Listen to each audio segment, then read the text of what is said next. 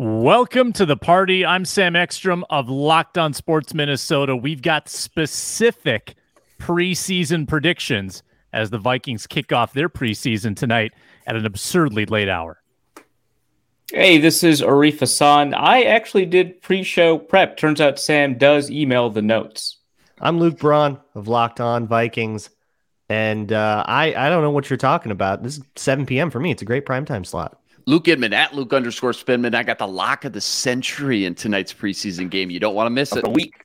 Vikings plus three and a half at FanDuel for the degenerates. We address that and more on today's Minnesota football party. Locked on Sports Minnesota podcast. It's endless Minnesota Vikings talk with the diverse voices of your local experts. It's time for the Minnesota football party.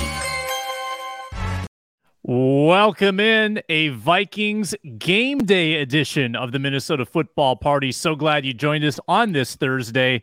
It's the four man panel with Ron Johnson joining later. I'm Sam Ekstrom, Luke and Luke, plus Arif. Time for a great show as we preview Vikings Seahawks this evening. Find us on YouTube on video for free and leave a comment down below with your thoughts on the game. Also, find us free and available wherever you get your podcasts. On today's show, specific preseason predictions down to the tackle, down to the yard for tonight's tilt. Also, we're going to provide tips on how to stay awake in the second half with a 9 p.m. kickoff on the West Coast. Ron Johnson maybe will have some tips as well. He'll be uh, doing the pregame show this evening on TV. But uh, Luke Braun, you are back in your native habitat. You have left TCO Performance Center, where you've been camping, I assume, in some kind of tent for the past week and a half or so. You're back. You're back out Probably west.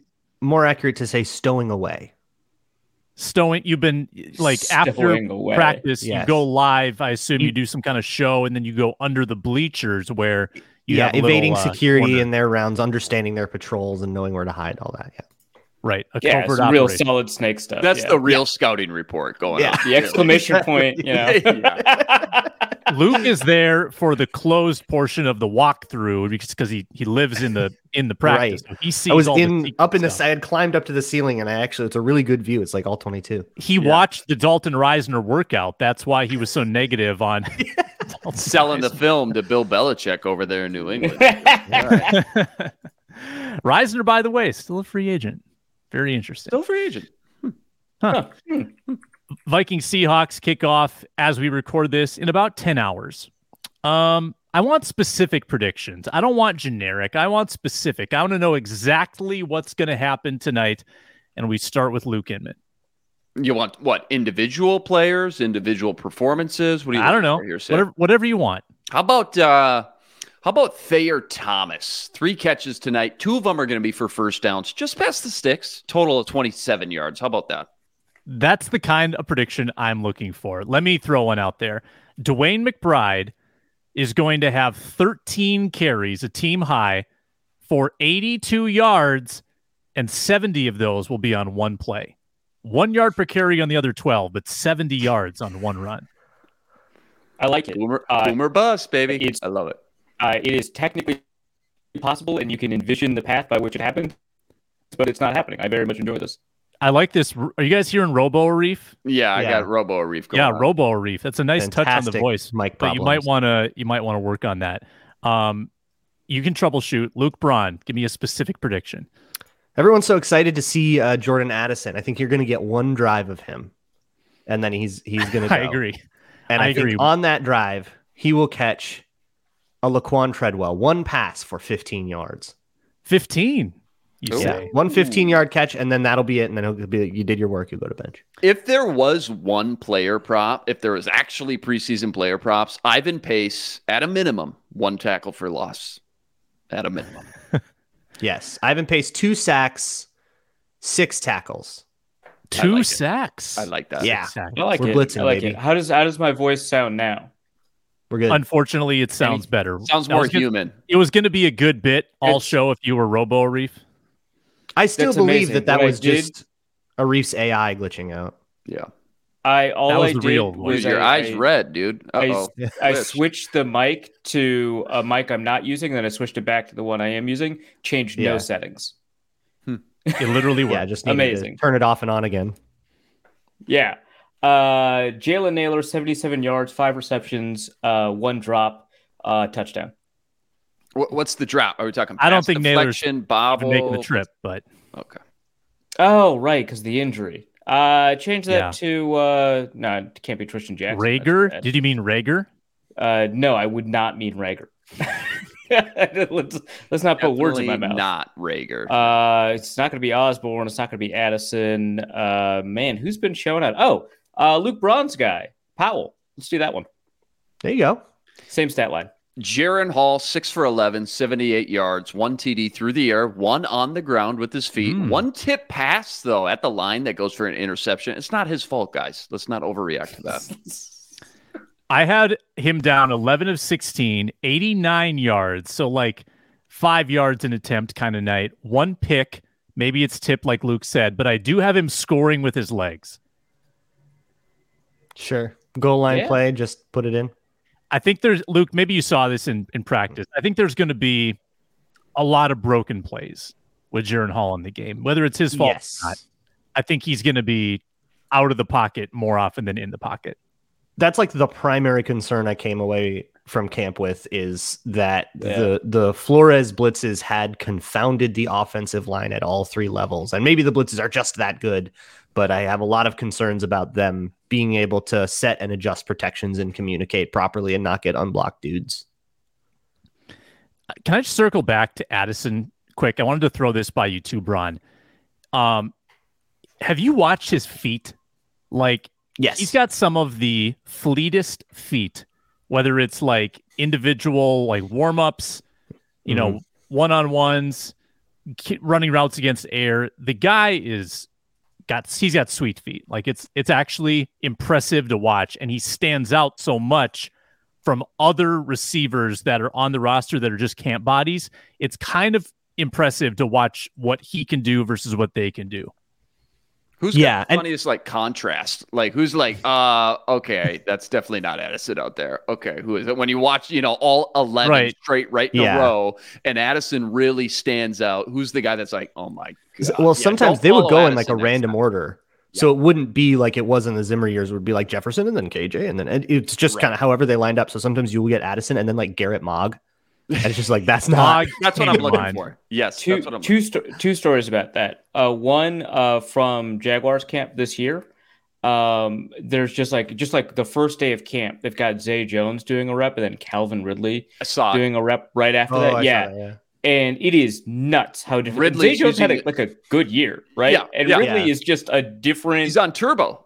He's, Yeah. he's holding down the turbo button. and and Nate Tice did an edit of it that he tweeted out where it just zooms in on Doug Pederson's face and does Was Doug Pederson fanboying like uh, Robert Saleh in Hard Knocks? yeah, but it was genuine. That is real. It was Yeah. authentic. Uh, so that's uh, that's the that's the first story. The second story I already forgot. No, actually, no, I remember it now. Uh, one of the first camps I covered. Do you remember Sam Lamark Brown? He never made a roster, so That it, is it makes sense. Quite a pull. What do you Yeah. know? What year? Uh, it's got to be like 2012, maybe. I was Uh, gonna say, yeah. I showed up in 2014. I do not remember that name at all. So uh, this is the first year I was doing like training camp practice reports, and I wrote that like, you know, this guy is like running through molasses. Like it is just like you Oh my god. you see you see like um God, who are the receivers in 2012? Like was it Greg Jennings? I think. Um, Michael Jenkins wouldn't have been Jennings. Jenkins. Um, was was it Harvin. 2013? Evan Luke Yeah, just Shabadu? Google it. And this guy has been on five, 12 different teams, including the And- something called the Utah Blaze. And half of those teams he was a tight end. Um, And only a few of them are NFL. Yeah. So, uh, so yeah. So 2013. So that would have been Greg Jennings then, right? Um, yes. So, so like, there's a first of all, there's a size difference, right? But Greg Jennings was still like a very good route, and I still like stand by that that photo essay I did. Greg Jennings is always open. Uh, Greg Jennings was having like a, a fantastic like camp, and so he would just get open like super quick, right? Just immediately. And but he was spending all this time like praising Cordarrelle Patterson for some reason, very funny. But um, Lamark Brand would take like a rep after him, and it was just like you like look at your watch, You're like what is going on? But the thing is, um, I wrote this up, and like after like the fourth training camp practice report that I wrote up and published, um, the way that like in Mankato the press had been set up, like you Mhm. walk by the players all the time, Yeah. like especially when they like bike in and, and set their bikes up. Um, and the and the guy looks at me, Lamark Brown looks at me and he goes, "Man, I'm not slow," and he just walks away. And, how- and he wasn't wearing like a jersey or anything. I was just like. That has to be like I Oh, didn't know no who that oh, was. I was like, that has to be Lamark Brown. There's no way. That is great. Wow. That's gold, man. Wow. That's That's incredible. that, that's better than your Chad Greenway Chad. Greenway. yeah. No But jersey, no nothing. Street clothes. Yeah, well, because he hadn't gone into the locker room yet. So he bikes from the dorm to the area mm-hmm. where the practice facility is set up. It locks it because none of the players have the jersey on then. Locks up the the bike and then like walks in to get to go to the locker room to get changed. So yeah, nothing. He was just a big dude. And I was like, that's probably Lamark Brown. And you're like, so one person did read my article. Whoa. Wow. Yeah, right. I was like, what, Yeah. what is he Wait a doing, minute. man? He, he I- had to Google himself and find only that your had to be it. That Yeah. had to One be it because who's writing? it? And no offense, I hope he's not watching this. Uh, if if he is, you're a better football player than I am. But uh, He played for like, eight years in various semi-pro leagues. That's that's the incredible. 20 Go That's- get him attitude. I love really that. I actually Yeah. genuinely respect that. Um, but yeah, like like there's just not a lot of camp clippings about guys that are like, you know, not even third string, like fourth string, Right. switch position several times, back and forth actually. And and there wasn't like a novelty like there was with like Moritz, right? Uh, and so there just wasn't. And so I imagine like maybe he got a Google News alert. You know, I those are pretty easy to set up. Uh, and and and can you imagine like there's just you finally make it onto an NFL 90 man roster, right?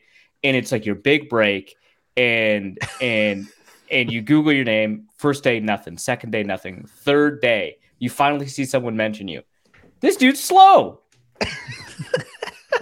But apparently would he ain't suck. slow though, according to him. He I, I have a uh, He's faster than me. I have a fantastic follow up actually on the Chad Greenway thing. So if you remember, uh, Arif A got follow-up?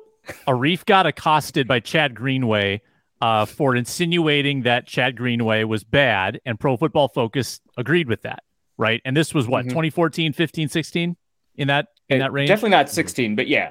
Okay. Yeah, yeah, range. So- there's still Mankato. I got an advanced copy of Matthew Coller's book.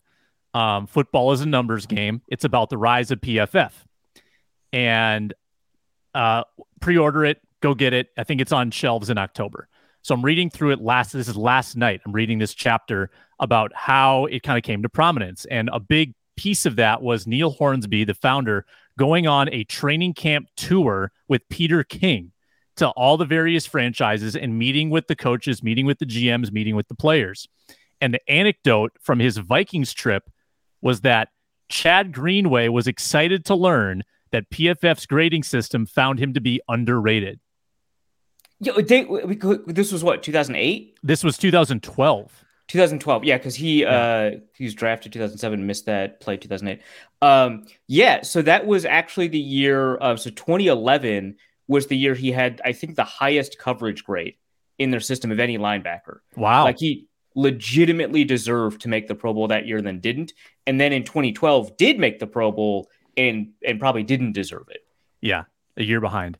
Yeah, Uh, which is how then the Pro Bowl worked. It's just like it's always like a year or two behind. I thought of you right away, though, when I read that. I thought, oh, this is hilarious. I pulled That's up so a funny. random 2013 preseason game. Here's some guys who got targets, some random names here. Lamark Brown, one target, one catch, 11 yards.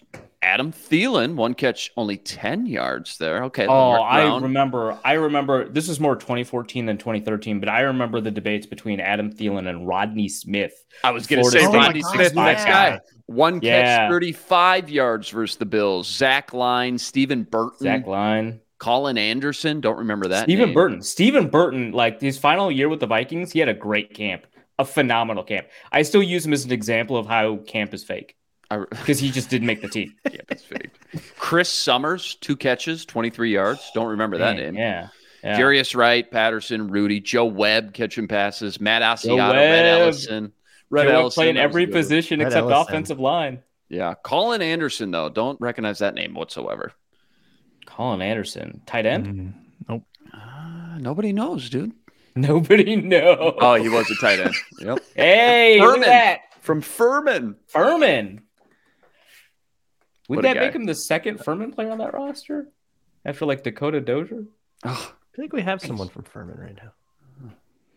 Any other specific predictions for tonight? Maybe on on the defensive side of the ball. We had an Ivan Pace Yeah, Ivan who's going to have two good. sacks I apparently. like that one.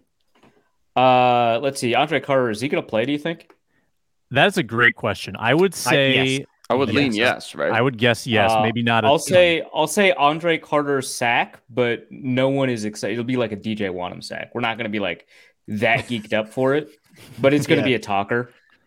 It'll be fourth quarter. He's like at the bottom, so it'll, Yeah. it'll- Yeah. even if it's good, we can be like, yeah, it's against you know Yeah. nobody. Yeah, I, I could see Luiji Vilain. I mean, he did he did some Yep. things last preseason. Either Carter or Luiji Vilain, I could see getting a sack for sure. How about this? Louis Lewis Cine uh pass deflection and three tackles, none for loss. He's a safety. That's you know, don't worry about that. Yeah, Uh, and and one of the plays will make us go, oh, I think he has it. Yeah, I, I think I think you see him steamroll downhill with some speed and juice and just light somebody. Yeah, rip then- under a guard, you know. somebody. Yeah, And- yeah, yeah. And then One and big then hit. Luke is going to like somehow acquire the preseason film and go.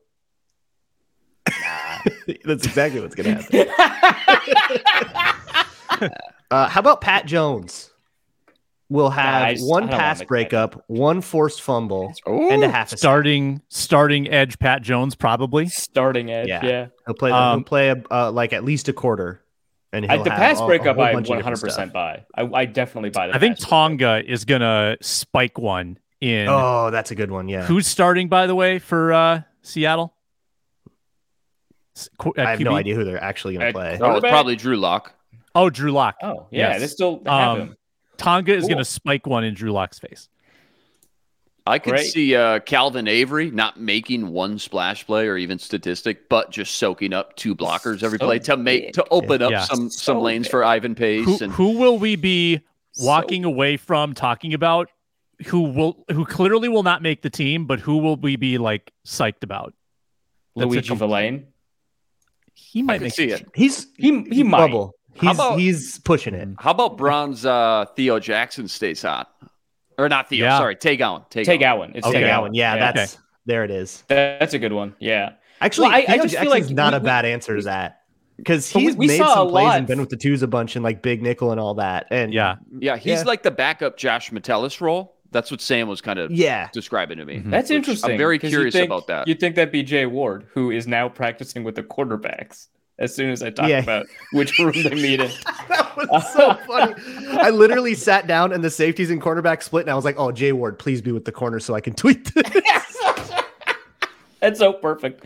Um, J- Jay Ward is having a Jack Tocho like um preseason where like we just don't know what he's moving around, playing. around, Yeah.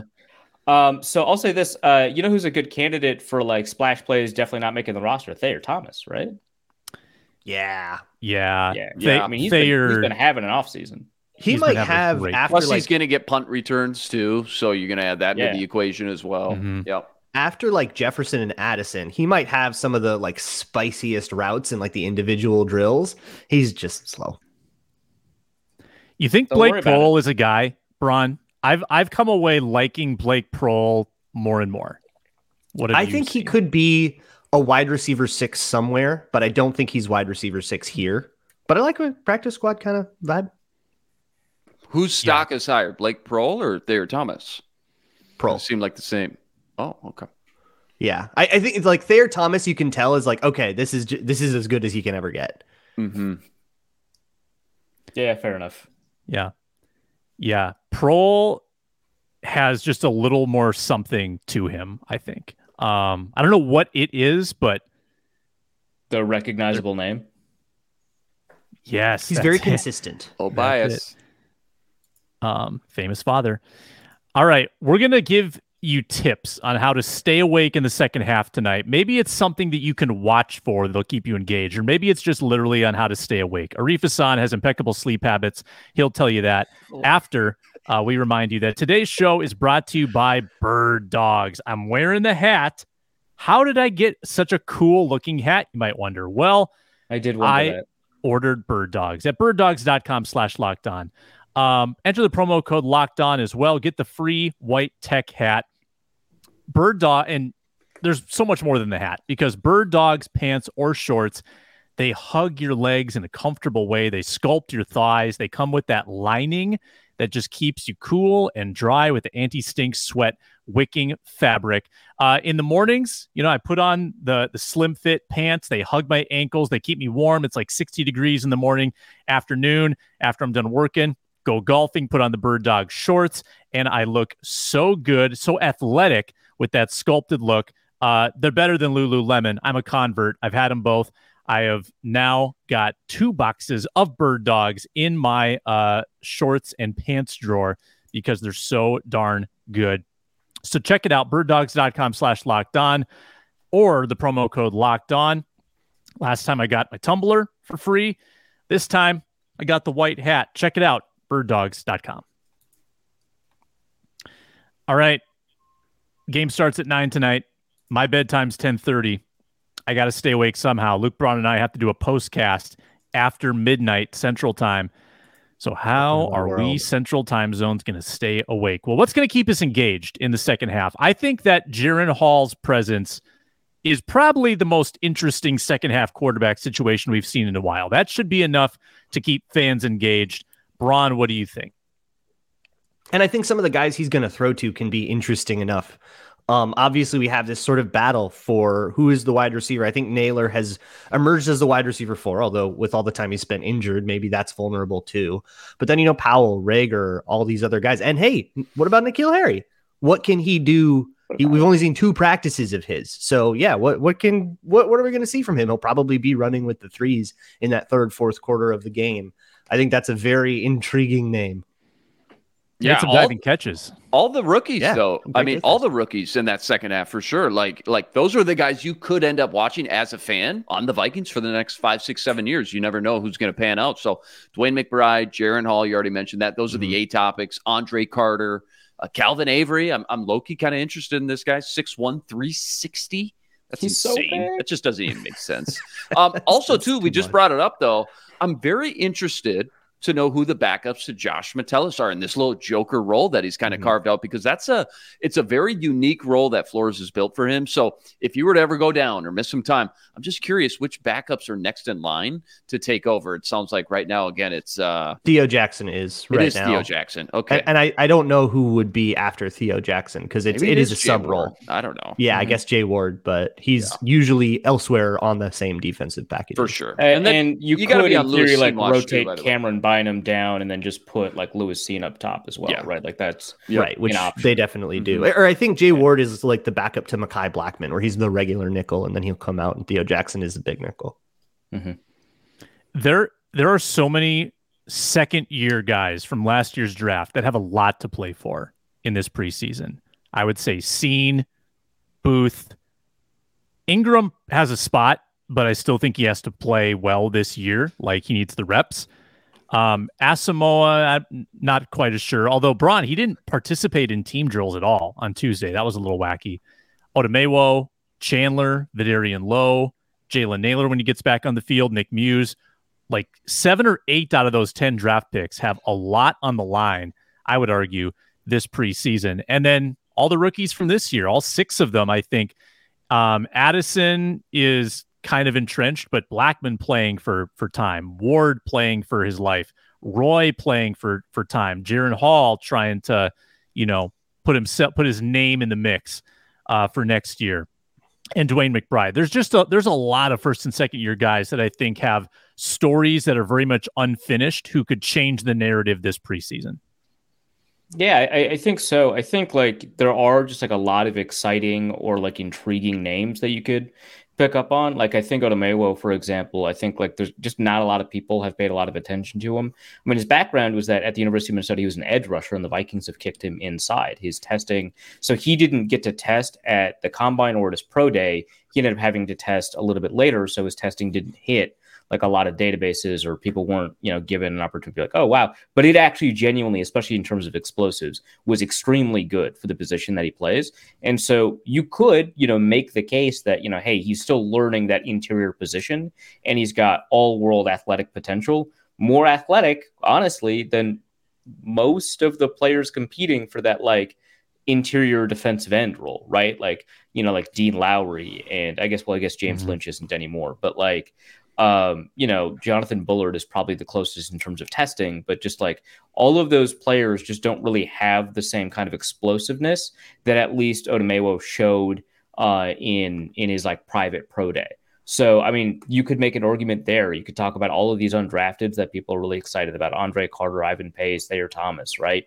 Um, I, I, think that there's a lot of intrigue that you could kind of um, dig into and, and learn a lot more about the player. I mean, like I think what DeWayne McBride like led the FBS in yards last year, right? Like yeah. it, it's it's an interesting seventh round pick where it's just like this guy just wouldn't go down. He had yeah. incredible contact balance. He's super fun to watch. Plays mean, um, and uh, and he's like a seventh round pick. And so there's just like there's always stuff that like you can learn a lot about, and the fact that there's just like a rookie quarterback that's going to be playing in, into the second half. I mean, that's always gonna yeah, give that's you some always level going to of get intrigue. people going. Yeah. Otomewo uh, standing up on the outside a whole bunch, by the way, kind of playing the same right. inside outside yeah. rotation as like Marcus Davenport I like that. has been. I like that a lot. Yeah. yeah. No, that's um, interesting. When, when, I constructed a 53 man, I, I, I kept it at four edge rushers with the argument that Oda Otomewo could could flip outside as shadow depth, hmm. basically. Mm, so yeah. I'm really glad that that actually turned out to be so the you case. Called it. Seems exactly yeah. how it's bearing out. Yeah. It. With, um, with Davenport also doing that and Otomewo kind of being the backup of that. Awesome. You're Michael Bennett, but in a 3 4. There you go. And then I was just going to say, speaking of second year guys, kind of got a, a lot of low key pressure on him tonight. Nick Muse. I just think that oh, yeah. they only keep three right? Yeah. Like they did last year. This isn't the Zimmer era anymore where they always kept four tight ends. They only keep three. I gotta think Johnny Mundt's got is, the edge right now over Nick. It is a two tight end offense right now. It is a two tight end offense, so you could see I could, but you're already keeping an extra quarterback, so and I think both guys need to play well for that to happen. No, yeah, that's true. Mm-hmm. Do you think like, if he gets a prove, touchdown, hey, he's going to do like the the caramel dance? I right? need it so. Oh my god, I would melt that. Yeah, I mean, totally on brand. I would melt. I would spontaneously combust if that happened. Uh, like I know it's it's it's actually been confirmed that that lady whose TikTok went viral went on a date with Nick Muse. Well, yeah, I know that that's it, yeah. genuinely been confirmed, but that would I think like confirm it in like this concrete existential like oh of course it would just okay. enhance yeah, he, the legend even yeah, yeah he admitted it already. No, I know. Like media. I said, like I said, I know it's been confirmed. I'm just saying a demonstration of the kind of person that he is. Yeah, which I do think he understands how funny it is and appreciates that. Yeah, I, I need so, it now. I need it. I gotta yeah, have it. it. Live on the postcast, Sam Ekstrom and a melting Luke Braun. Luke Braun with third degree burns. third degree God, I'd be so happy. Right? Flames. Oh my god, flames. Best preseason game ever. Oh, How about uh kicker battle? I'd be able to talk about. Yeah, kicker battle. Come Stay on, awake is, for the kicker battle. This is about to get real now. This is where things get interesting with that kicker battle. We don't, we don't got now, do we know turn up when the lights get bright here and these kicks actually matter? Hey, guys. night game, baby. Yeah. Hot uh, pod is going to have flames. Do we know how they're going to approach this? Because in the past, kicker battles like, have been like Greg Joseph gets the whole first game, and then the other guy gets the whole second game. I was going to say, like, Matt Daniels or... up at the presser, it sounded like was leaning mm-hmm. into Greg Joseph quite a bit for this game. Yeah, so yeah. We'll see how it happens. I mean, we'll yeah, see how it all if... shakes out and evens out. You know, they want to get at least close to a 50-50 split, but it sounds like expect Greg Joseph a lot tonight. Yeah, definitely in the first half. I, I don't know if he said a whole game, but it did sound like they're leaning Joseph. He didn't early. specify. He just said, "Well, we'll yeah lean into Greg Joseph to start and then see how it all mm-hmm. plays out. Yep, definitely um, have not gotten a read on who's really kicking that much better because they just haven't had a lot of live sessions, like three yeah. sessions. yeah, every weeks. time they like set up the kick, it's just like, all right, snap the ball and oh, no kick. Yeah, they, are yeah. like practicing the fire drill, but not the actual kick. Yeah. Cool. Yeah, for one of the most important positions in football, they really don't stress them very much at all. In these, What do you uh, What do you think I'm, the percentage I'm is sure right that now? there's like an analytical or psychological reason behind it. Like I'm sure that there's like a Get the mental yeah, they might just not think that these practice sessions are like remember Greg Joseph's camp last year and then the Yes. year he ended up having like Yes. Yeah. It was it was Uh, bad. What do you think? 90-10 right now, Greg Joseph? What do you guys got Yeah, this gauge it's at? Where's your fair. gauge I, at? I've only seen two live 95-5. kicking sessions, but Podlesny won both of them. Great. so But the one I so saw, probably 90 10. that probably gets him the 10. gets him off the ground. Okay. yeah, exactly. But hey, that's it's got to start somewhere. hmm they had one I think before you got here, Braun, and and Joseph went six of six. Podlesny went three of three on that day. They Yeah. only gave him three reps. Um, but yeah, you're right. There was one. Joseph, I think, missed two kicks in one of the sessions. He went three for six in one of them. Three Uh-oh. for six. Yeah, Uh-oh. he had a total disaster. Two of them, or all three of them, were 50 plus. Two of them, Two- for no, sure. two of the three misses were, or one was 50, and then it was the night practice. He went from 50 and came up short, and then 55, and then came up short, and then lined up for 55 again and made it. Mm-hmm. Okay. So two So of one of them- misses were 50 plus. So And one then he went wide from like 40, I think, about. It was a, it was see a rough night. Yeah. hmm Um, I, I hesitate to bring this up, but we have Ron Johnson coming on the show in a few moments, and I want to give Braun a platform to defend himself. Ron got Oh, worked God. up about your N'Keal Harry tweets, and I want to give you a chance to rebuttal. What? Tweet, I missed singular it. Can I get tweet. the 10 second What, elevator what was pitch? what, was the happened? gripe? Yeah. Luke I doesn't even know think- the tweet. I think the insinuation is that you were hating on N'Keal Harry. oh yeah. I mean, Luke's a oh. hater. You were snarking on N'Keal Harry. Yeah, Luke's a snarky hater. And did Ron Ron snap back? Was it was it the the because like the first day I saw like the day he and uh Jacob Copeland showed up, Copeland just like in the drill looked better, and I was like, that's kind of funny. Yeah, I think that's tweet? I think Yeah. that's what bothers. That me. was that was it. I was like, rules. one of the two looks better, and I'm not telling you which. And I thought that was fun. And Ron got a little riled up, or what happened, Sam? Yeah, well, I don't know. Goodness. Ron Ron was a But big then- wide receiver in his day too, so he's got to stand up for the big guys. And, and also, He did uh, better didn't, next like, day. He had Yeah, I a was great about to day. say, did, didn't the next day he like kind of killed it a little bit? yeah, it was awesome. Yeah. Kind of Yeah. did, yeah. Every day's a reset, baby. Yeah, just stack your days, man. He had the best play of the day in the glorified walkthrough, diving catch on Andrew Booth Jr. Tragically, did not count, but it counts. That's now. right. It was incom- because of the sack. because because I think it was Tonga got a sack, and they so they moved it. They didn't give him the yard. Oh well, But then it, then we all it- saw it. So Super doesn't count if it's a Tonga sack. yeah, It was uh, Tonga with the twos? I think beat like Schlottmann, beat the crap out of Schlottmann, and swam right past him and got a sack. Otherwise, it was a great rep because it was a great throw by Mullens, good coverage by Booth, and a great catch Yeah, by Harry. Booth was in in. Good, I know, Booth was all spot. and he I, Harry I, I, smoked Booth another couple of times in that. It was all shells and kind of half speed because they were being safe the fir- the last practice before the preseason game. But yeah, yeah, I'd love a to good pick on for Booth uh, just as much as the next guy. But that one clip there on the sideline, you're right. Booth had, I mean, not much you can do. Pretty much as good as you can get as far as coverage goes. Yeah. Uh, we do have Ron coming up in a few moments. There might, yeah, there punches might be thrown over over Streamyard here. But Oh, uh, while we wait like- for Ron, Braun or sorry, Inman and I just put together our top five preseason legends in Vikings history, and I want to run some of the names by Arif and Luke Braun. Um, we obviously went with Sloter on the list. Sloter was have to. He was Have my, to. he, he was both our ones. Yeah. Yeah, number one. Ju- Um, ju- just a real quick recap on his 2019 8.7 yards per attempt, four to one touchdowns, interception.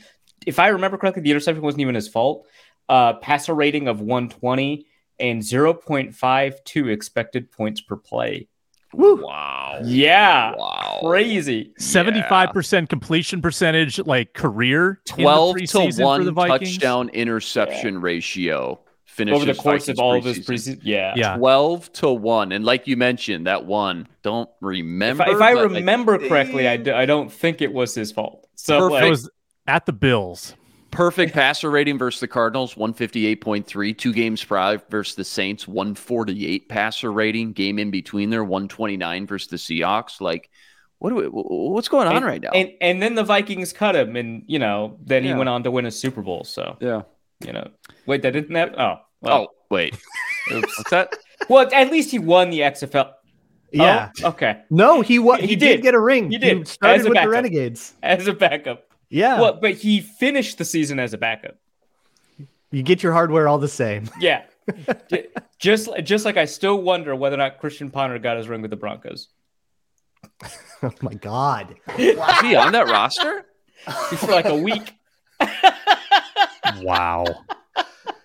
Did he get a rep? Is it an immaculate grid answer? I, I think I he might have been a practice squad guy. I don't Oh, know. no. John Elway just Yeah. text some pictures I of am- the Super Bowl ring. I'm somewhat confident he did not get an active game, so it's not a PFR immaculate grid answer. So Oh, but it might count for one of the other ones. yeah, That's good. When in doubt, just go with Josh McCown. That's Yeah. that's what. I and another another Minnesota legendary quarterback got a ring. Did, I know he got a ring with the Broncos. Adam Weber, the guy thrown to Eric Decker. Yeah. Wow. That's amazing. Dude.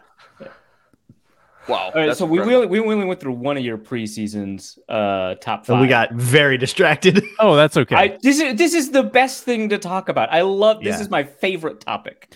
Well, the most enjoyable part of compiling my list was going back and watching some Randy Moss preseason highlights. Ooh. Can you imagine In in number 18? 18? a player Yeah. in 18? It didn't even say Moss, it said R Moss to oh, differentiate yeah. him from other Mosses. Yeah, But- you have to. Just owning, like in the fourth year of his career. So imagine Justin Jefferson playing deep into a preseason game this year. dude. Randy Moss in the Dude, third you gotta quarter get of game games, ready. You gotta get people. a game ready. Got to get the legs fresh. Got to Yeah. get the legs ready. Get some blood Daunte to, Daunte getting on a roll in 2001. It's so much fun Can, to watch. can you imagine being like a third string linebacker and Daunte Culpepper is just running right at you and he weighs more than you? You can literally hear a literal truck sound, eh, eh, just ready to plow you over. Yeah, that's insane.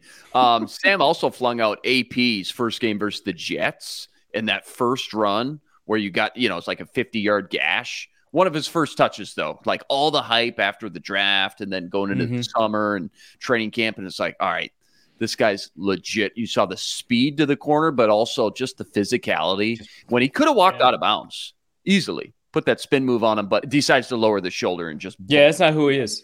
Yeah. it's not who he is. Yeah. Uh, so so I was mostly thinking about preseasons that I've been able to cover like live since I actually covered started covering the Vikings. And the problem is if you're looking for guys that like didn't make the roster, that had like great preseasons that didn't make the roster, Mhm. the Zimmer era is tough because he gave a lot of snaps to people who ended up making the roster, so they end up having the best statistics. So you're like, so like for example, Stefon Diggs in 2015, right? Like he had 174 yards in the in the preseason that year. Like, why is he playing? Obviously, he wasn't a starter yet; he was a fifth round rookie. But like 174 yards, touchdown, 15 receptions, no drops, just like killing it. Uh, Technically, 2016 Teddy Bridgewater did not make the roster, so we could count him as an amazing preseason performance that did not make the roster. But he um he was Dude. he had a 140 plus passer rating. Dude. Chargers game. That Chargers good. game was so Dude, good. the Chargers game, but I was sitting so right good. next to Arif at TCF versus the Cardinals, and Teddy makes The the, game winning drive. Rodney Oh, that was Smith, so So. Rodney Smith. two yard Yeah. pass. Yeah. Yeah, Kick the failed, Smith. by the way. I don't remember who the kicker was. Probably Blair, I guess. Probably Blair. Kick failed, by the way. Oh man. Yeah, it was Blair. How But, like- I knew. To go up two with. I- I- I remember that. Left. I remember that because it's still my greatest preseason W ever. Because I was like, Adam Thielen's making the roster over Rodney Smith, and a bunch of people were like arguing with me about it. I recounted that on this show several times um, because I'm very proud of it. um, and then Rodney Smith gets the game-winning touchdown, and a bunch of people are like, "Arif, looks like you're wrong. Adam Thielen's not making the roster. It's Rodney Smith." And Yeah. you guys were right. A- Adam Thielen went uh, to dental hygiene sales after that. Yeah. what a game, though. Do you remember that? That was incredible. Oh, and, That was Sitting an up in the awesome press game. box. That was And, so like, fun. And and the fans were just there for Teddy, right? And so when he had the opportunity to lead a game-winning touchdown drive, like Matt Cassel's out of there, they Yeah. were just like geeked, right? So that was that was awesome. Fourth quarter, let's see. Fourth quarter, Alan Reisner three yard pass from Teddy. Jarius Wright for the two point conversion from What a Ted. connection! Yeah, a that put him up three, and then Zach Bauman, oh, six yard fumble Oh, wow. return. So somebody fumbled with just a minute and a half left. Oh, I don't know who that was. Do you remember uh, Audie Cole's 2012 two pick sixes against the Bills? I, I gotta think that's on Sam's list. It's on Is it? Sam's. That was high Oh, on my list. That was I so wanted, good. I wanted to ask That was so So, you covered that training camp, right? 2012. So did Adi Cole deserve to make the roster, or did the two pick sixes just tilt the scales so far that they had to keep him? So okay, so I'll say this: uh, his 2013 preseason and camp performance was so much better than his 2012 Hmm. that it, it it just like kind of justifies it. But the 2012 was like not that great until like the very end of camp because it I don't know what it was. If I were to like kind of guess, I think it's like a confidence thing, like the confidence in his instincts, the confidence in his calls, whatever it was. I remember talking to um God, somebody about it. I think it was one of the other linebackers. I was like, hey, Audie Cole is like doing stuff now. What's up with that?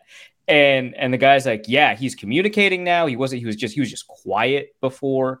So there was something there. But again, in linebackers in camp, it's just so difficult to evaluate them. I remember his one-on-ones in like uh, and and these always favor the running backs and tight ends. But I remember his one on ones in the receiving drills were just god awful. And so for him to come up with like the two best coverage plays of any Vikings defensive player in that preseason, I think was just amazing. Just like to top it off. But his 2013 was great, like in terms of preseason and, and camp and all that. But his 2012 was just like, eh. and he was like bottom. It was like it was like him and then like Larry Dean. Who were the bottom two Larry linebackers. Dean. Mm. Yeah. Yeah, and Larry Dean was was added to the team solely for special teams. Like every year, the Vikings Absolutely. Would, would grab an undersized four four linebacker, like a Brandon Watts or a Larry Dean type. Yeah. Who was right? the guy who ended up going to the Texans? I want to say Peters, Brian Peters. Oh yeah, he had a was pretty good camp, Mm. flashed I a little bit at one Uh, point. would- did he go to like 2015? New Mexico or New Mexico State, and he played like a hybrid safety position too? And so he was like two fifteen running at that speed, and we were all like, "Yeah, he's not a real linebacker. Right. He's not an actual linebacker. He does Uh, right who for the Texans." Who are the other random linebackers? Gerald Hodges, obviously, what, fourth round pick? Michael Mauti, remember? Uh, Yeah, two Penn Yeah. State boys. Oh, They drafted both the Penn State boys. Yeah, yeah. And you're like, oh, dude, well, why'd Hodges Well, go higher that- than Mauti? Mauti's like that year they- that year they only drafted teammates, right? It was like Christian Ponder and like Everett Dawkins, which they're not even on the same side of the ball, but they were like teammates, right? And then they drafted both receivers from Arkansas, right? Jerry Wright and Greg Childs. Um, but That's then they drafted both Penn State linebackers. It was like everyone was a teammate. Harrison Smith and Robert Blanton. Yeah. And and so we we asked in the press, we're like, was that on purpose? And like and like Spielman looked at us and he's like, What do you think? Uh and then we asked Leslie Frazier, was that on purpose? And Frazier was like, Yeah, of course. Yeah, yes, it was. Yes, we did it yeah. because we thought it would help them adjust to the NFL, which Jeff Locke and Blackmon and Addison. Baca, Hey, UCLA. There you Mhm. go. Jeff Baca. Yeah, and Jeff Locke, Oh. UCLA, back-to-back picks, Whew. fifth and sixth round. Yeah, Everett Dawkins and Xavier Rhodes in 2013. That was it. That was yeah. Oh my gosh. That's fun. What a time! What a time to be alive. So think- Sam, who else was on your list? Yeah. Let's what yeah, I mean, we're still waiting for Ron, right? So just let's keep going. Let's Yeah, name Ron's that on- guy. Ron's on the way. Uh, Luke and I pulled some plucky running backs from like the mid 20 teens. Uh, I think he had Roc Thomas. I had Mike Boone. Any Joe McKinnon was a lot of fun. Did, did you get a Banyard performance in there? Honorable mention. Man. Nah, you didn't be think about. Joe Did Banyard he at was all. he in a camp? I thought he was like a mid-season guy. Mm, he was definitely in a camp. I remember interviewing him for because Oh. he's from Sweetwater, Texas, uh, and they have a rattlesnake festival thing. The Simpsons parodied it, but like that's literally what they do: is they catch rattlesnakes and kill them. Um, it's like a whole festival, and uh, he does it with his bare hands. I guess that's like a thing. And I was like, you have like a pretty valuable like career, like ahead of you. Do you really want to risk it catching rattlesnakes? He's like, I've been doing it all my life. I even invited Adrian. I was like, there's no way the Vikings let Adrian catch rattlesnakes. And it, and and he was like, I don't know. Adrian just said no, and I was like, yeah, that makes sense. That's the smartest thing I've ever heard Adrian Peterson say. Yeah, yeah. it's just like yeah, absolutely. Like this is A this moment is of the- restraint. yeah, this is the guy that Jordan Addison down 169, right? This guy is like all about living on the edge, right? And he's just like rattlesnakes, bare hands. No, I'm gonna play Magic with Chris Kluwe instead. yeah. A thing that also oh my actually happened. gosh, great Yeah. pull. Yeah. Well, okay. What, what about okay? Actually, this was just last year. T.Y. McGill, three and a half sacks. Yeah. sacks. He was number Yeah. two on my list. He was number two on my list. so Sloter then- one, T.Y. McGill two. Yeah, led the entire NFC in sacks, three and a half sacks in two games. I think he led the team in Like the tackles nose for tackle loss. position, Yeah, right? unbelievable. That was Yeah. such a great. And then the Vikings cut him, and then I think what he ended up on the 49ers. They did all right last year. they, they Dude, tried to like do shenanigans with IR to Yeah. sneak him through waivers and it didn't Dude, work. Yeah, not a Perfect. no, well. He was on the Niners, and I looked it up just on Pro Reference, and he had multiple quarterback hits and at least one tackle for loss in that rotation as well. So, I mean, was awesome. you think about the D line you doing? rotation now behind What are you Tonga, yeah, behind Tonga, Harrison Phillips, Dean Lock. It's like, huh? How about one of one of the great upsets? And he made the team, so Mm-hmm. I don't know if he qualifies. But how about the 2016 Nick Easton preseason or preseason Ooh. that got Oh, Alex Boone yeah, that is an upset. Yeah. yeah. I, I, ca- yeah, that was. I or mean, I don't- 2017 it was. I don't I don't Mhm. really recall Nick Easton's performance being all that amazing, but it was like, It was like he was as good as Alex Boone, and then they went, "Well, you're cheaper." yeah. I think they I think they took on some dead cap to get rid of Alex Boone too. Yeah, it was because Oh, they they had did. signed him just one year before to like Yeah. a real contract. yeah. yeah. So I had here's my five through one: Mike. Boone, Roc Thomas. I had Jerick McKinnon just because he was always stuck behind AP, so AP never played. So Jerick got all these yeah. touches and mm. catches, and when you just look at the body of work, like four straight years in the preseason, he was always the number one running back, and then ended up getting two, three catches every game. So just the body of work, he was number three on my list. Then T.Y. McGill, and then uh, Kyle Sloter, number one. Sam went a little bit different route. I, I would rank I- actually Mike Boone third on that list. That you that's gave fair. That's that's totally Mike fair. Mike Boone had a great body of work too. Yeah. Yes, yes. Mike Boone was super. 2018 and 2019, he probably would have done it again in 2020 had there been no COVID. But even And- yeah, Dalvin Cook, Latavius Murray, then they drafted Alexander Mattison. Still though, Mike Boone every preseason. yeah, it was it was so great. always And, went and sorry, Sam, just real quick, Yeah. I just want to add this: if you include special teams performances and you want to include these running backs, Jordan Todman. Mm, There's so many running backs. And how about adjacent to running back, Corey Blassen game? yes, Like Oh, he was on my honorable mentions. You're made singing a, to car- You're made a singing to me. career Yeah. Yep, based on that preseason. yep, He's still in Yeah. the league. yep. Yeah, Still Here's a couple other honorable mentions to Sean Bauer, Afetti, Oh, Olabisi Bauer. oh, Johnson, Fetty Chad actually had Beebe. yeah some really good Brandon ones, yeah. Zylstra showed up quite a bit. By the way, Zylstra was a was a receiving leader one of the years for the Vikings. yes, yeah. Yeah. By the way, sneaky difficult to find preseason stats and box scores and stuff. By the way, Oh, it's tough. Yeah. it's it's not easy. Antone Exum, he was up there. yeah. Few, few yeah. games, he flashed a Oh little bit. man. Terrell Presley had a kick return and I think a touchdown reception from Joel Stave. Whew. Joel, Joel any- Stave. any- Anybody managing a reception from Joel Stave Yeah. deserves some credit, you know. Oh, man. He had to go outside his catch radius for that one. Uh, Ron He's Johnson. like five eight. He had to go way outside. um, Ron Johnson joins us on Thursdays. We'll bring him into the show now to talk some preseason Vikings football. Ron, we're just we're having a nostalgia session. We're going We're back naming and forth. guys. yeah. We're just talking about preseason performances of the past because uh, these games kind of happen and then a lot of people forget about them. So we're trying to remember. Uh, but what about your preseason past? You had, uh, I, I'm guessing, some notable preseason memories in your career. Tell us about those. Uh, yeah. I mean, I guess uh, I caught. I mean, I caught a touchdown. I think against the Lions or the Jets or something. I know I had a one-handed catch against the Jets. I don't remember. Remember. I don't re- really remember much, to be honest. Um, Yeah. I just it the the preseason for me went by kind of quick. Uh, I was blessed enough to be a, a drafted guy, so uh, most of the preseason I was with the ones as the number three receiver, and then towards the end I just did special teams, and then they let the other guys do the offensive stuff. So myself, Ed Reed, Terry Jones, Chester Taylor. Um, uh, and I think Will Demps as well. We didn't do much towards the end, but early on, yeah, we played a ton. I just don't have a lot of memories about it. I just remember it being fast and like you know, like man, this is it's the NFL. Like that was kind of the uh the thing. I think I I remember more so like the opening day games. Like we I think we opened up against the Steelers one year. We opened against Yep. against the uh, Panthers one year. Uh, I remember the Hall of Fame game. I do remember doing that twice. One as once as a player, once as a coach. Uh, so I remember that more than actually like the preseason. Sure. Well, you're on TV tonight doing the pregame show before Vikings Seahawks. Uh, defensively speaking, for the Vikings, do you think we will learn anything meaningful about Brian Flores' defense in the preseason, or do you think he's going to save his good stuff for September 10th against Tampa? Uh, absolutely not. I don't think we're going to learn much. I mean, I think we're going to see maybe some guys flying around the field, maybe some defensive scheme stuff with that three-four front. Like, how are the outside linebackers going to be treated? How do they interact? Does uh, I don't know if we'll see much of um Agent Zero, but if if if we do, you know, where does he line up? But I don't think they're going to do much with him. Uh, so it's it's it's going to be interesting to see just the uh, the corners like that that two, three, four cornerback group uh, who's going to earn themselves a chance to be in the dime package, to be that fourth, that fifth defensive back, uh, who you know who kind of stands out that can really cover like Blackmon. You know how good is he really when he has to be out there on an island? Uh, that's the things with the defense uh, that I think we'll see. Hey, Ron, you're talking about your preseason memories. Is there one like rookie welcome to the NFL moment that you always remember? Whether it's like, I don't know, a coach kind of ripping into you about the playbook or the verbiage, or, or maybe like a big hit that kind of shook you up a little bit. You got like one moment that you always uh, think about when you think about your rookie year?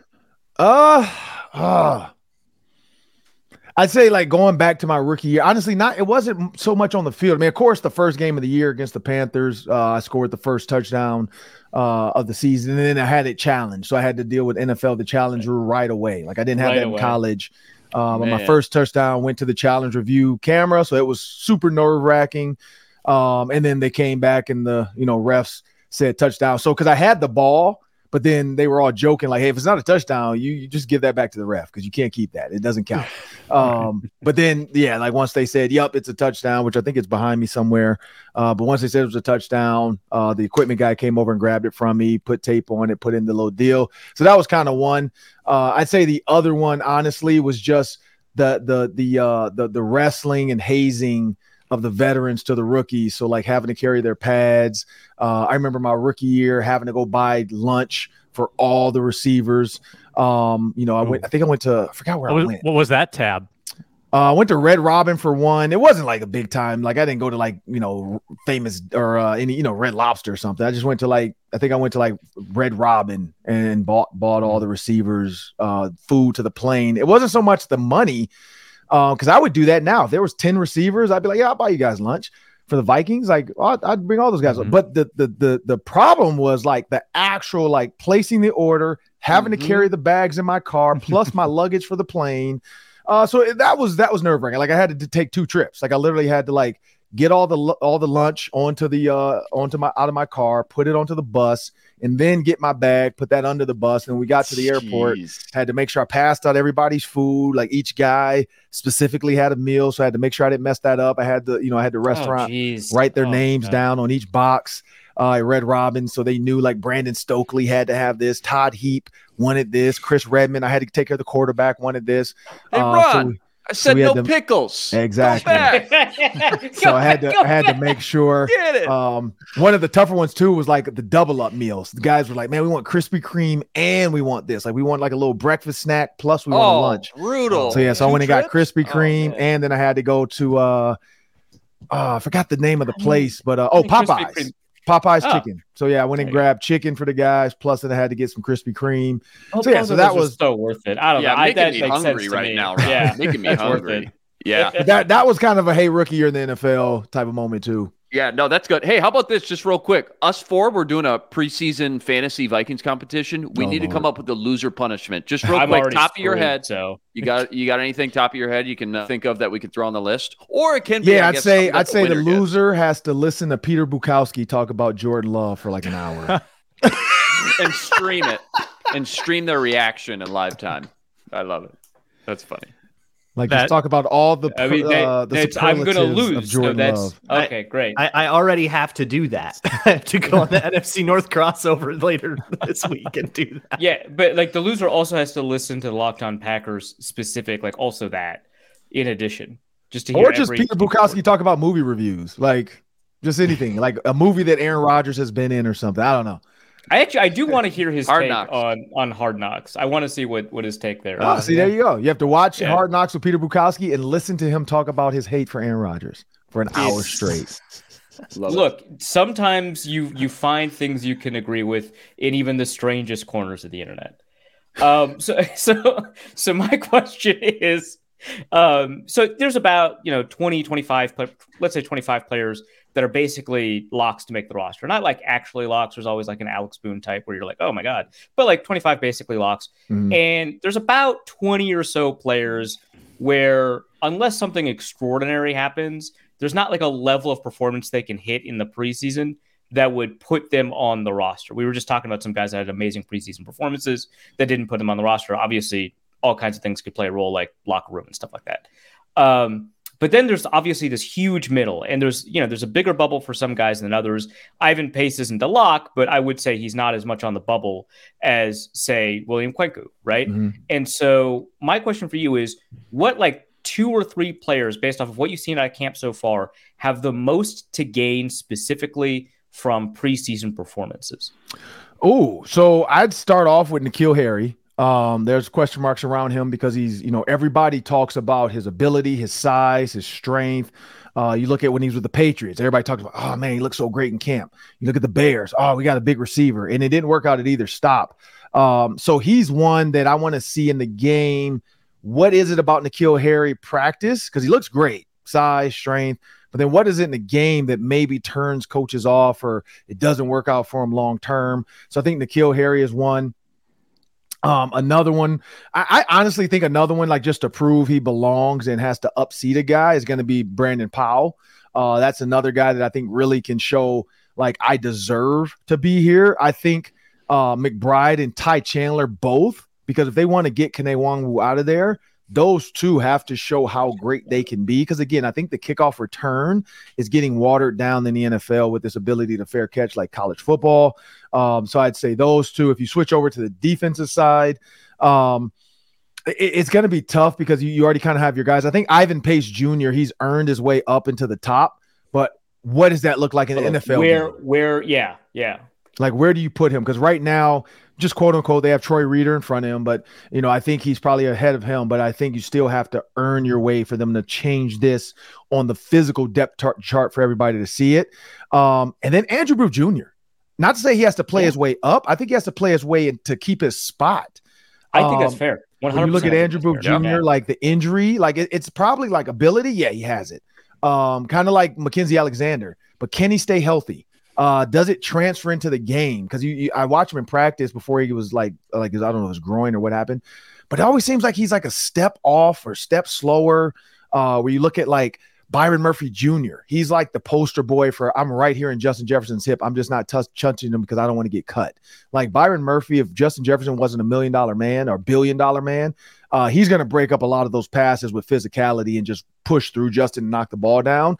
You can tell he kind of like literally veteran, like veteran practice, Yeah. pulls up, backs up, let Justin makes the catch, and then runs, you know, keeps running by him. Like he's he's a very well coached veteran, um, I would say, with this core compared to like Xavier Rhodes, who you had to put boxing gloves on him to stop him from holding Yeah. guys in practice.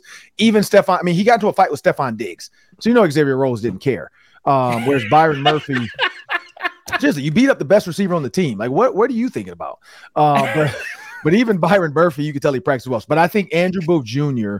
Uh, does he deserve to be right behind a Caleb Evans, or does uh what's his name, the other corner that they drafted, um, Black Blackmon? Does he then put himself ahead of?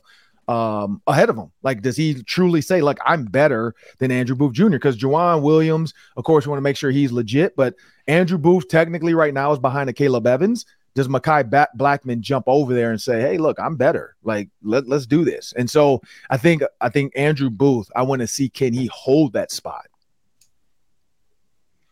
You know, it- some of the guys you talked about, like Brandon Powell and Ivan Pace, these guys that have had awesome camps, just Yeah. great practices all, all- over and over. But there's something different about the preseason, and and we're kind of waiting to see um, if they can kind of prove their metal in that environment. But I want to know, like from your experience, what's different between practice and something like a preseason game? Like to describe the nature of that difference and why it might be harder to prove yourself in, in one environment than the other. Talk about practice. What are we We're, talking we're, about? we're talking about practice. We're talking about Not a practice right game. now. We're not, Not a a game. game. We're talking about practice. no, um, practice. Here's the thing about practice. You, you do use it because we remember last year, uh, what's his name? Um, uh, the receiver, number two right now, KJ Osborn. He Mhm. killed it all off season. OTAs, mini camp, seven on seven whenever the uh, the media was there because Courtney Cronin was all over the whole like uh, KJ Osborn's really good. He's having a great camp. Everybody was all over KJ Osborn all off season, and so he played himself into that wide receiver three, getting the trust. So there's a little bit to that practice. How do you move? How can you show me you can get it done? But then there's a second side of that when you get to the game. Does it transfer over? For KJ, yes. For some guys, the bullets are flying and it changes. Like, do you get gator arms? Do you all of a sudden, like if you're a DB and all of a sudden you just get caught in la la land because you're staring at a running back on a play action and you forgot you got the receiver behind you?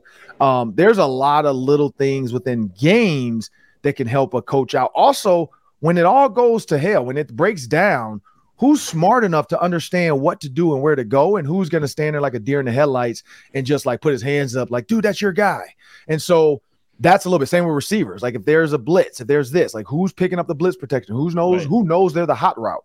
In Right. practice it's easier because it's it's quieter uh, it's more controlled. You know it's blitz period so you're kind of ready for every blitz that comes and everybody's on high alert in a game you don't have time to be on high alert. You got to be able to know your cat call like we used to call it. We used to have to yell the slot and the tight end whoever was standing up can see it you or even the corner receiver if it's corner crash you have to scream. Like you have to let the quarterback know that might not know. Cat cat cat cat. And if he hears that quick quarterbacks have to know okay i got to turn out and get the ball at my hand because there's a cat blitz coming behind me. And so clearly somebody behind me is wide open or i have a hot a hot breaking route. So all that little stuff uh, where like say a guy does blitz off the corner, nobody calls it, he blows up Kirk Cousins or Jaren Hall or whoever.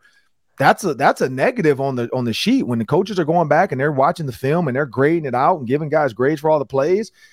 That's what it gets you cut in a minute. When all of a sudden you go through the preseason and you're grading out as a 70, you know, 75, 80, that might be good to, to be eligible and play football in school and get that 85, per- you know, that 75%.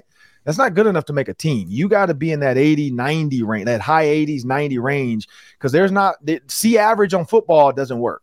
You got to be B plus, A plus, even in football. You want to be 90 plus percent, com- like, you know, execution. You can't have 10 plays. You can't have three or four mental errors. You're gonna you're gonna find your way out of the team. So I think that part too. How, how does the mental side of the game uh, dictate in the games? Practice, it's controlled. They're telling you to play. They're letting you walk. I don't know if you guys just saw the Chris Simms uh, hard knocks when he was there with uh, Jon Gruden, and Jon Gruden was trying to give him the Oh play. my god. and Yeah. he Yeah. could not get it. He's like, you know, So confused going Yeah, in and out of scat the huddle to get the yeah. Scat oh. pickle to Zorro scary. left. Uh, green zip motion 383 four. qu- You know, and then he's like, Xbox Okay, 360. okay, okay, okay. and he and Jon Gruden's literally like, dude, how do you not know? And and and it's funny because Jon's reading it. I'm like, Jon, you say it without reading it.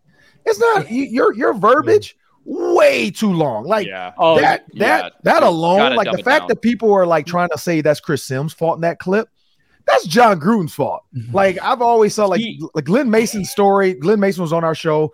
Glenn Mason talked about uh it wasn't Cooper, but it was who's the old Ohio State coach that Willie A- Woody Allen, right? Or was it Woody Allen? Woody Allen. Woody Oh, Hayes. Woody Hayes. Woody Hayes. Woody Allen is an actor. Woody Allen's the actor. Very yeah. Um, Yeah. Woody Hayes was Director Ohio is State the coach, but Woody Hayes. Okay. Glenn Mason was the coach for Woody Hayes. That's how old he is. He's old as hell. Um, and he said it was black and white, like it was black and white film. And uh, Woody Hayes told him something like about one of his tight ends or something. And Glenn Mason's like, "Look, coach, I told this guy a thousand times, and he still didn't get it." And Woody Hayes was like, "That's your fault. on You're a horrible That's on teacher. Yeah. Like you're a horrible. If you told this guy a thousand times and he still doesn't get it, you suck as a teacher." Dude, Mike so- Tomlin says the same thing. Yeah, and Like, I he- love He was that. on a podcast. He said the exact same thing. And so when you think about that, what Jon Gruden should have done was, what does the quarterback need to know? He needs to know the the personnel. Eleven. That's it. What's next? He needs to know the formation. Trips, twins. That's it. Left or right. Done. What's the next thing? Protection. Scat, zip, scoop. It doesn't need to be fifty words. From there, then just give the play. 383 Y hook, 383 Y flat. Make it simple. That whole thing he did was way too much. And that's clearly why it only worked in Tampa for one year.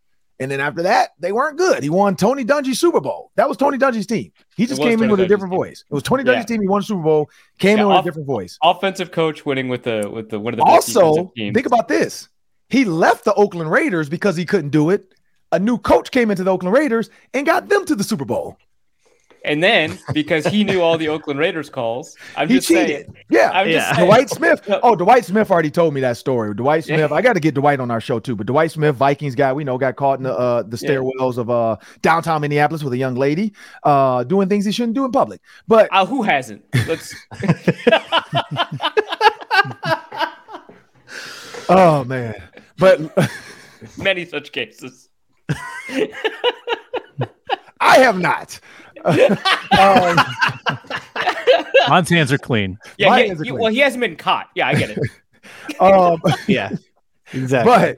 but you can't Dwight prove Smith that. did say he said he said Jon alleged. Gruden told him on this call this is what Rich Gannon's going to do, and so that's why Dwight had those two interceptions where he literally just undercut. He didn't even backpedal. He took one step back and just ran and buzzed and knew where the ball was going to go when Rich Gannon saw a certain coverage. So yeah, Jon Gruden couldn't win with the Raiders. He won with Tony Dungy's team. Couldn't win after that. Like clearly, there's a there's too much going on with Jon Gruden. But other than that, back to what I was saying it's a lot of work in practice. It's controlled.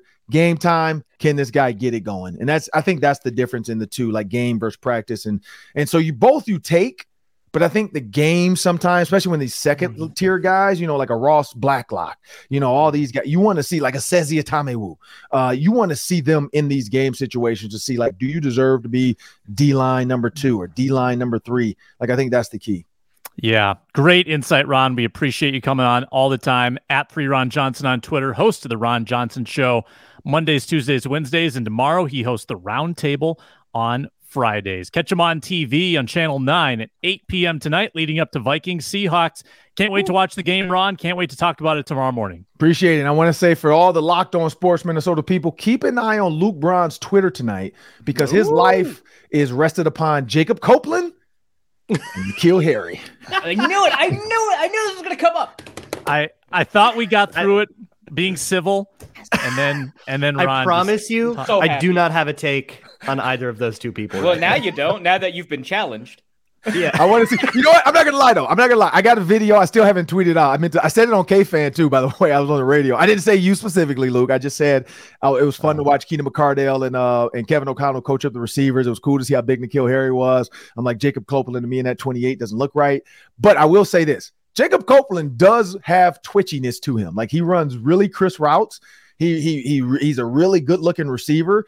I'd say him and uh N'Keal Harry are opposites. They're literally polar Stylistically so opposite yeah. receivers. Yeah, like so I, I can see the twitchiness conversation of like, man, this guy looks quick, he looks fast, he looks explosive. He does. N'Keal Harry looks like I'm a veteran, I'm big, I'm strong, get out my way. Like he he doesn't look like he's gonna do anything twitchy. He looks like he's gonna Mack truck run somebody over if you try to press him.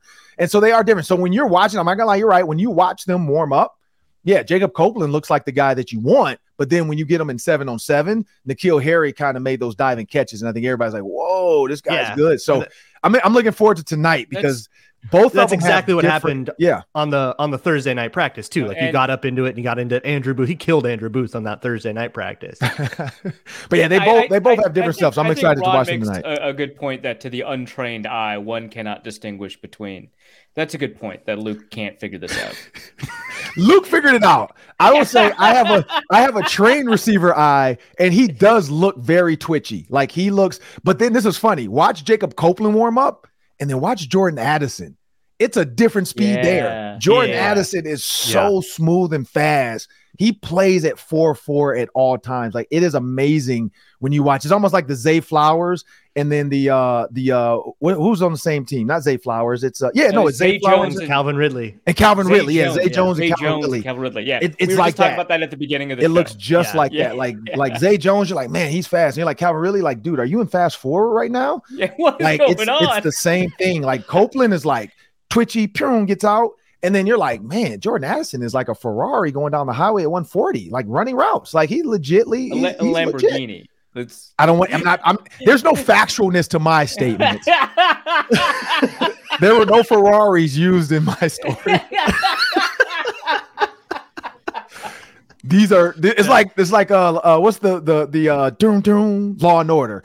These are not real things that have happened, but they have been chosen off stories that are not completely true. It's a Ferrari. That's the story going to change. Yeah. Like when the story of the Minnesota Vikings Sounds Super Bowl better. run and Justin Jefferson's like historic rise to 180 million dollar contract, it's going to be a Ferrari. We can't put a Lambo Yeah. in that because it's not the truth. This is a when- this is a John made up Boyce Hollywood story. It. It Yeah, depends on who funds the the project. That's you need Oh, to make that. True, it might be a Range Rover. Yeah. Yeah, Range Rover Yeah, might right. step up and do it. Who knows? Might be a me a, a That would Range be Rover truck. amazing if Range Rover was like, yeah, he was he was going 141 of ours. I've lost control of the show. I've lost control of All right, fellas, you my guys have a good one. I got to go get a haircut. I got to pick my suits up and get ready for tonight. All right, Can't wait to watch you, Ron. Appreciate it. All right. sounds good. Peace Good out. stuff from Ron Johnson. And uh, that sends us to the end of this one on, oh, where are we? Oh, there it is. There it is.